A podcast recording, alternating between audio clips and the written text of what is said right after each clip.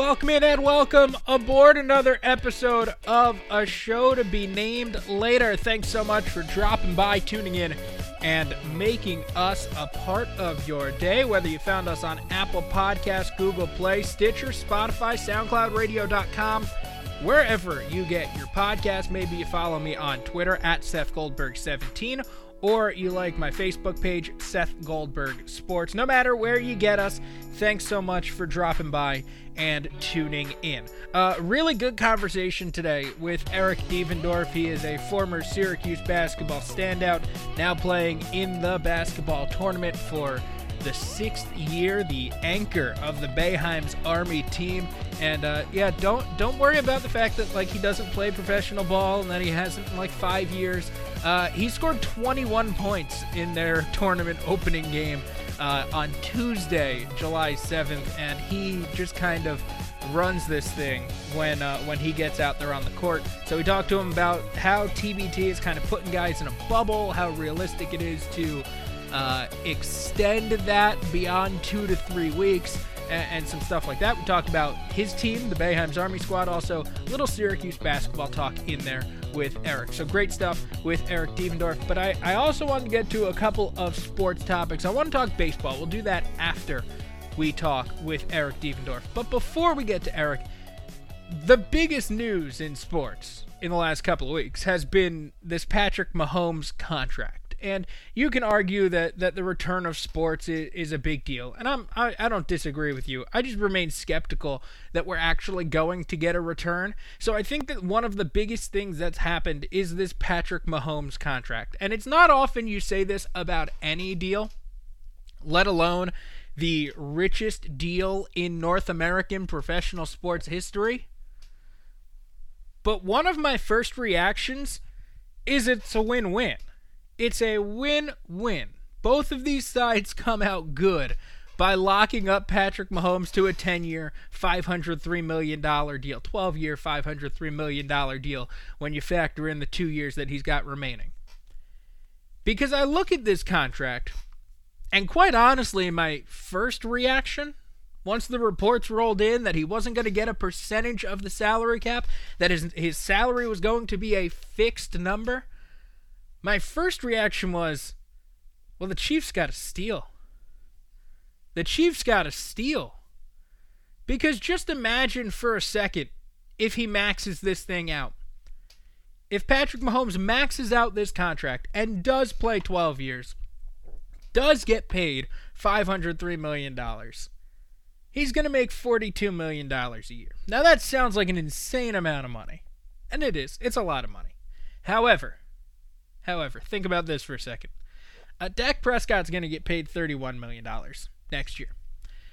The next quarterback who comes up for a contract extension is going to get paid that 35 or 40 million dollars. And eventually the that quarterback is going to get paid 45 or 50 million dollars. And Patrick Mahomes is going to be sitting there making 42 for the next 12 years. So he'll be paid fairly. He'll be paid quite possibly under market value for a little bit, which is wild to think about. But it's also impossible for me to sit here and say it's a bad deal for Patrick Mahomes because the guy signed for half a billion dollars. Like, you've got to sit back and say, yeah, he did something right there. He did something right to get signed for half a billion dollars. Now, big picture wise, I love this contract uh, for personal selfish reasons of being an NFL viewer as well. That guy plays with such uh, joy, such uh, just energy that is so fun and enjoyable to watch and consume. And I don't know that he would be doing that for another coach with another team with different players around him. And yes, those are things that eventually the Chiefs are going to have to figure out because if Andy Reid's still coaching in 12 years, um, I'd be mildly surprised. And they're going to have to put different receivers and running backs and, and players around him, of course. But the baseline is there. The baseline is there for that team to do what that team has been doing. So selfishly, I think myself, as as well as I would imagine every other NFL viewer, is immensely excited that Patrick Mahomes signed that contract. That Patrick Mahomes did stay in Kansas City because you're looking at a guy who just plays the game in, in a way that we have not seen and plays that position in a way that we have not seen. And so if you're able to uh, keep that person in that spot and keep that person doing what he's doing, it's got to be a positive moving forward. There, there's no way to look at it other than you've got to be excited that you're going to be able to watch that. Watch a guy who, uh, you know, is down 24 nothing and in the blink of an eye is winning uh, a, in a playoff game, no less, and then comes back and does it again the next week. Oh, and then three weeks later he does it again in the Super Bowl. It, it's just, um, it's mind blowing to watch, and we're going to get to keep seeing that. We're going to get to keep seeing that. Now, I mentioned the weapons. I mentioned the guys around him, the receivers, the running backs, the interchangeable parts. And you can say, well, Seth, you just said how this is a good deal for both sides. You just said how it's a win win, but you also said, well, they're going to have to replace some guys around Patrick Mahomes. Isn't there a concern? Isn't there a concern that they're not going to be able to pay Tyreek Hill and, you know, a top flight running back and a top flight uh, wide receiver and, a, and Travis Kelce and, and the offensive line to protect him? Isn't there some concern about that? And, I, I mean, I guess I guess there would be. I guess there is some concern and some questioning in that regard. But also, look at the salary cap numbers. And I know this year is weird, and this year is going to affect the cap next year, maybe even the year after, if if things aren't totally figured out by the time next season rolls around. However, however, the salary cap is two hundred million dollars this year. And even if it stays the same next year at about $200 million. Patrick Mahomes is not making 40 million this year, but let's just assume he's going to make his 40 million this year. That is what? Not even a quarter of your salary cap? Not even a quarter of your salary cap taken up by your quarterback. And I think that you can live with that. Oh, and then remember, the salary cap is going to keep going up and up and up. And Patrick Mahomes' salary number is going to stay relatively flat at that $42 million a year. So, you know what? It's not going to be that big an issue. I can't imagine where it's that big a deal, where less than 20% of your cap is being taken up by the best quarterback in the league. Sure, it handicaps you a little bit. Maybe you don't pay for, for Chris Jones, which is what the Chiefs are doing now. Maybe you don't go out and pay for a high priced running back. That's what most smart teams do anyway. So it really shouldn't hamstring you too much to have your money locked up in your quarterback. Because remember, the quarterback is king. And if you get that guy, you've solved a lot of your problems. Just look around. Look at the teams that struggle. Look at the teams that are perpetually bad. Look at the teams that just never know how to get out of their own way. Cleveland don't have a quarterback. Buffalo haven't had a quarterback. The Giants recently are, are struggling. They haven't had a good quarterback. Just look around the league and you can consistently find these teams that struggle. The Dolphins don't have a quarterback, right? There, there's just you know time and again Jacksonville teams that don't have quarterbacks that can't figure out that position. The Jets. Those teams are the ones that struggle. Those teams are the ones that don't perform, don't win. So when you have the best quarterback in the league and he wants to get paid like the best quarterback in the league, you pay him. It's that simple. And that's exactly what the Chiefs did with this move, and ultimately it's a win-win uh, for every party involved. The team, the player, the fans, everybody wins with this 12-year, $500 million contract for Patrick Mahomes. All right, as mentioned, we have Eric Devendorf coming up. Um, I do want to talk a little baseball. We'll do that after Eric. But first, here is former Syracuse standout now, uh, playing for Boeheim's Army, Eric Devendorf, joining us on a show to be named later.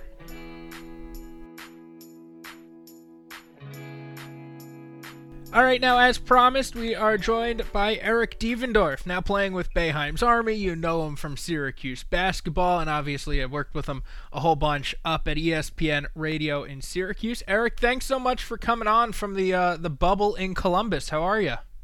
I'm good, man. I appreciate you having me happy to talk to you as always. And and let's start with that that first thought before we get into the game that was played uh, now yesterday as we're recording this.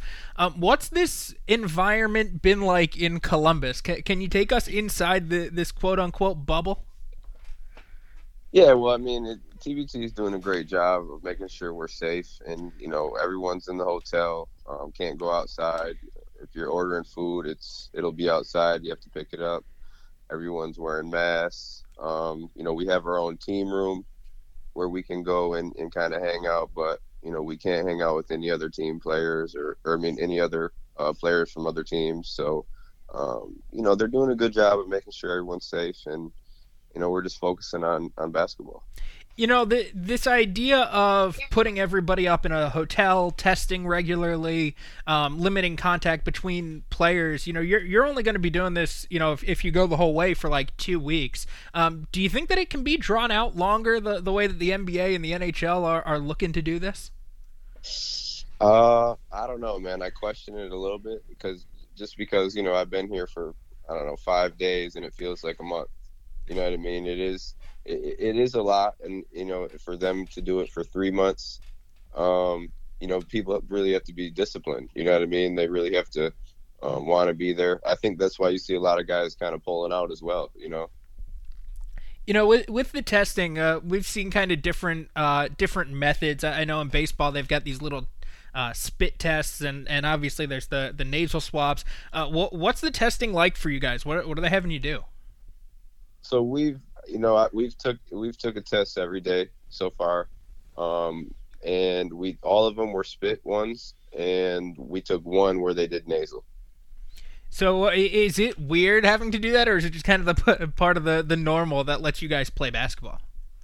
Yeah, I mean that's I mean that's one of the the rules while while we're here. You know, we got to get tested every day, and um, I think for the nasal one, something happened with the packaging um, you know, where they fly it back and forth. They get tested with the with the spit ones. Um, so you know, we had to do a nasal one so the turnaround would be quicker, so they knew the results. But I mean, yeah, it's uh, it's the new normal right now. You know what I mean? And that's what we have to do. It, it, have you, or do you, or have you sensed any hesitance uh, of any of the guys to, to be playing? I mean, you're taking all these precautions off the court. You know, no interacting with other guys, or uh, you know, no no interacting with people outside. But you know, on the court, I saw you yesterday. You're diving for loose balls, so obviously there is contact when you're playing basketball. It's it's a a, a weird kind of uh, uh comparison. Yeah, well, I mean, everyone who's here wants to be here, wants to play, uh, wants to compete, and and again, you know, we're getting tested every day. You know, other guys from other teams are getting tested every day, and they're getting the results back. And um, you know, when you see a positive result, the whole team is is disqualified, and we saw that with um, with Eberlein Drive. Um, you know, having a guy tested positive, and they they got disqualified. So.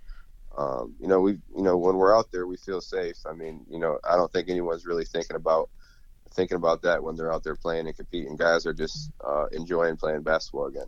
All right, so let's get to basketball. Let's let's get to, to talking about this year's Boeheim's Army team a little bit. Uh, you you guys have uh, I mean, more or less a new group. I mean, there are some faces that have been on this team for a little bit, but uh, you know, you add Malachi Richardson. You were supposed to have Tyler Lydon and Chris McCullough um, before they they kind of pulled out with injuries, but it, it's a bit of a different look for you guys this year. Yeah, I mean, I, I, think we got a good mixture. I mean, I know we're uh, a little bit undersized, but even though we do have um, good length, you know, with with uh, you know D Nick and, and Tay, and then uh, Malachi has good length in the back, and then you know bringing in Will, he's you know Will's really impressed me, man. He's just a guy that gets after it. He plays super hard, and he fits right in. But um, you know, I like the mold of this team. We got some good veterans, and then um, you know we got some young guys as well. So um, you know, we just got to keep playing hard and and um, you know hoping for the best. You know, I know uh, I know I was looking forward to seeing Tyler and Chris on, on the team, and I'm sure you were too. They would have added a, a different dimension. Uh, you know, the those long, uh, y- younger big men that that they would be. Oh no, absolutely. I mean, both those guys can, uh, you know, play the four and five, and um, you could you could even try to slide Chris to the three if it's, or or Tyler at times. But um, you know, we have what we have, and um, it would have been nice to have those guys, but you know, we just got to focus on what we have right now. And um, I, I like the group again. I like the group that we have, and, and I think we'll be okay. You know, looking at uh, looking at your play. Um, you, you scored 21 points in the game yesterday, Tuesday, the, the opener uh, against the Purdue alumni team. And I know I ask you this like every year, but you're not a guy who plays professionally anymore. Uh, but you go out and every year you impress and you, you, you end up just dropping like 20 and, and playing well. That's got to be a whole lot of fun. Yeah, I mean, I just love to play, man. I love to get out there and compete at a high level. And, and you know, in between time, you know, um, go, looking up to the tournament. Uh, you know, I work out. I make sure I'm in the gym and in shape. I can't just go out there and, um, you know, with not having done something and expect to do good. So um, I'm making sure I'm in the gym. But I just love to compete, man, with these guys who are, you know, playing overseas or former, you know, NBA guys. Um, it's fun to get out there and compete. And then, you know, these two weeks are great getting back with all my, you know, all my Orange family and, you know, having that experience as well. Does it uh, does it make you think maybe you had an, uh, another year or two left in you when when you decided to stop playing? Oh, I still have another year or two left in me right now. I can I, I, I can still do it if I you know wanted to go over there for sure. But um, you know I I just love to play, man. I'm enjoying this right now, and um, just gonna focus on you know the next game. So who, who's the guy that you've got? You mentioned Will. Uh, who, who's the other guy that you've got that you're really looking forward to watching up close? You know, the next couple of weeks. Um, I think Malachi. I, I, I mean, I really enjoy his game. I mean, he's he's a young guy. who can really score the ball. Um, I think yesterday. I mean, he ended up with 15 points, but um, I know he didn't play as well as he wanted to play and um, he's just going to keep getting better. Um, you know, again, guys haven't played five on five in you know four or five months, so um, you know it might take a game, but um, I think he's he's ready and and he got that one game under his belt, so he'll be ready for the next game. So I, I, wanted to ask you about this too, because I, I know you mentioned you've been working out, and, and I've seen some things uh, written up and, and on your Instagram and Twitter. Um, you've been at like the Boeheim family basketball court, which is pretty awesome. First off, give us like a scouting report. What what's the gym like there? How, how do they have it set up? Oh, it's awesome, man. I mean, it's it's you know you could go in from the side, um, it's right off the basement, um, but it's a half court, but it has good space all around. You know, you have three point line there's three rims in there, a main rim and then two side rims. So it's perfect to go in there and, and you know play one on one, two on two, three on three, and then uh, you know get some shots. So yeah, I was I was in there making sure I was staying right. So we saw, I think, one video of Coach putting a shot up. Does he ever get get involved on the court, or is it mostly like you and Jimmy and Buddy? Yeah, so it was just us three mainly, and then Coach will come down and he'll. It's a little step right there, a little stair going down into the gym. He'll just he'll just sit down on the stairs and watch us play one on one or work out. Um, so that's mainly what he does. So, uh, looking at, at Buddy's game, you're you're working with him and, and you've been working out with him. Um, we obviously saw a huge improvement in, in, his play from, from year one to year two, and, and just a wider range of things that he, he seemed to feel comfortable doing. Uh, wh- where do you see him now? Has he improved even more off of where he was, you know, four months ago? And, and what do you think the biggest area of improvement's been?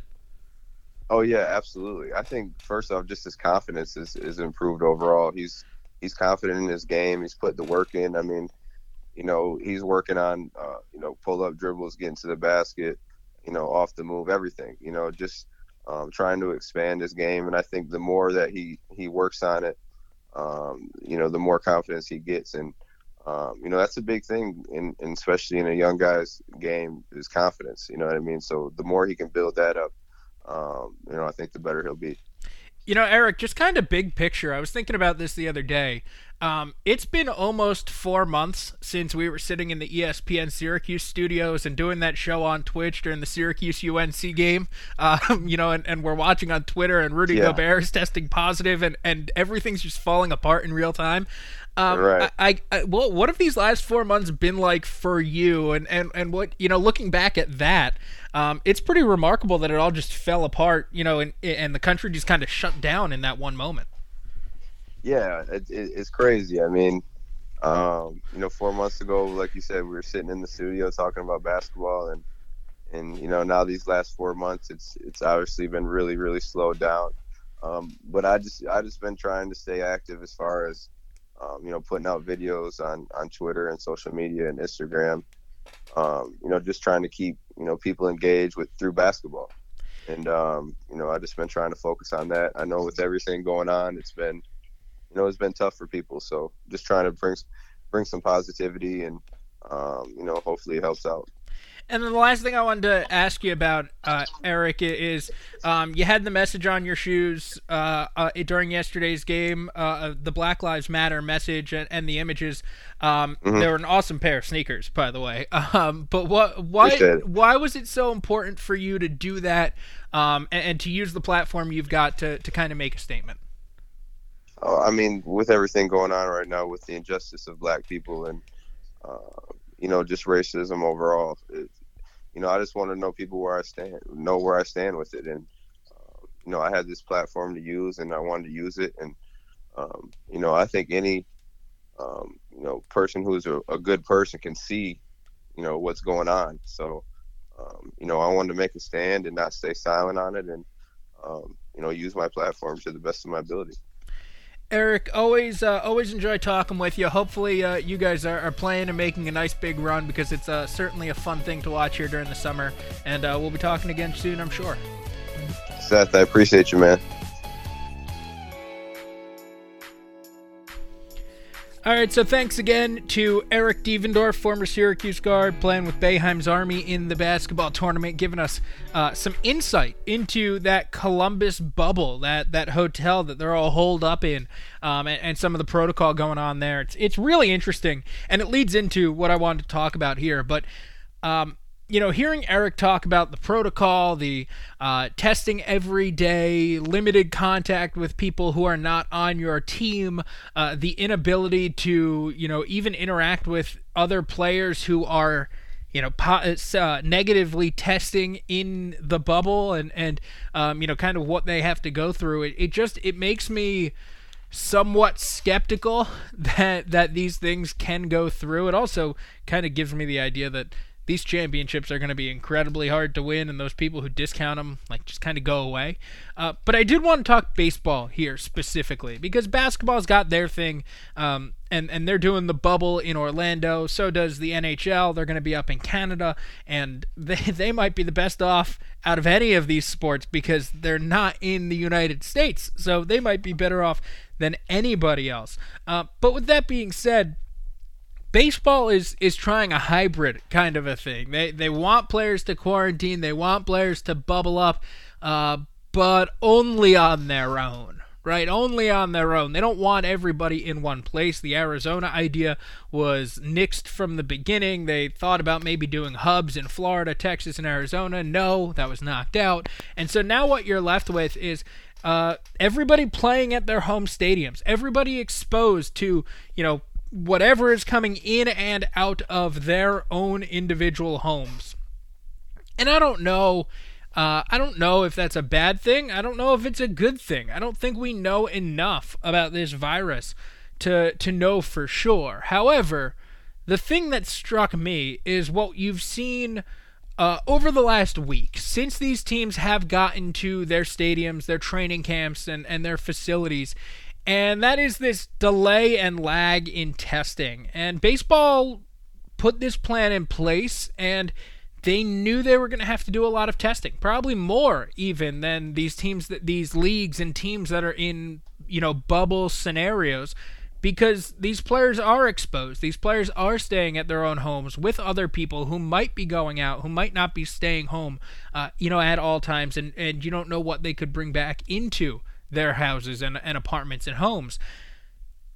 And so far, it hasn't worked. So far, it hasn't gone well. And maybe some of that can be attributed to a holiday weekend, but you know, you've had teams unable to even start working out because they don't have the results of their testing. You saw Sean Doolittle of the Nationals say uh, earlier in the week that they were supposed to test and they didn't have their results from the test they took two days prior. So, what good does it do? You're seeing, you know, Kris Bryant, a superstar with the Cubs, starting to question things. Buster Posey, a multiple time world champion, starting to question kind of what's going on. You've had doubt and concern from Mike Trout, the best player in the game about how baseball has gone about this. And so I think it's a serious issue that baseball has to look a little bit deeper at. Now look, they they did what they could with the circumstances. They they did what they should have done, which is they went to the lab that did all their PED tests and they said, "Hey, how do you feel about doing coronavirus tests? How do you feel about doing COVID tests?" And that lab was able to, to make it work and change what they do and change their focus. And now they're going to be their, their tester for coronavirus. The problem is that you're sending them so many more tests than you normally do. Because think about it. What? The average player gets tested, what, maybe three times a year, four times a year? You know, there, there are probably guys who get tested a little bit more than that, given their history in the, the PED program that Major League Baseball's got but you're not sending them 1400 tests a day every day and needing results the next day. That's not what's happening on a daily basis with this one little lab out in Utah. And so I don't know for sure, but I'd imagine they're getting a little bit overwhelmed. I'd imagine that that would create some of the lag time that you're seeing in testing. And there are some serious issues. If you don't know that everybody is safe, that everybody is healthy, I don't know how you go about playing a season. If you don't have the right equipment to keep players safe, we saw some players concerned that there isn't enough protective gear, masks, gloves, whatever it may be, in the, the dugouts, in the locker rooms, in the clubhouses, in the weight rooms, wherever it's needed. There's concern that they don't have enough of it. And so I don't know how you go about playing a season. How do you play a season when players and coaches are being tested every other day, but the clubhouse attendants aren't? People that interact with the players every single day, that are washing their clothes, that are doing everything in that clubhouse. They should probably be tested just as much as the players and the coaches. And so I'm continuing to see things crop up, continuing to see potential problems flaring up around baseball and you're seeing the players speak out, use their voice and share their concerns about this, which is good because otherwise we wouldn't know that these things are happening, that these concerns are out there. And when you pair all of that along with the fact that the virus is just spiking in so many places in this country, basically everywhere, outside of New York, New Jersey, and Connecticut, the virus is spiking. The virus is at levels that we haven't seen in this country yet, and in a lot of places in the world, hadn't seen it this bad. I just don't know how you play a season where you're making these guys travel, where you're making these guys go around from city to city, airports, hotels. I, I don't I don't know. I don't know how it works. And I love baseball. I want to see baseball. I'm going to be skeptical that we see baseball until first pitch July 23rd, when Gerrit Cole throws the first pitch, or I should say, Max Scherzer throws the first pitch to a Yankee lineup at Nationals Park. That's when I'll believe that we see baseball. So that'll do it for us today here on a show to be named later. Thanks so much to Eric Devendorf for dropping by and giving us some uh, some insight into that tournament bubble out in Columbus. Uh, thanks so much for listening. Don't forget to subscribe on Apple Podcasts, Google Play, Stitcher, Spotify, SoundCloud, Radio.com, wherever it is that you get your podcast. Follow me on Twitter at Seth Goldberg17 or like my Facebook page, Seth Goldberg Sports, and you'll get each episode as they are posted. We'll be talking with you again real soon here on a show to be named later.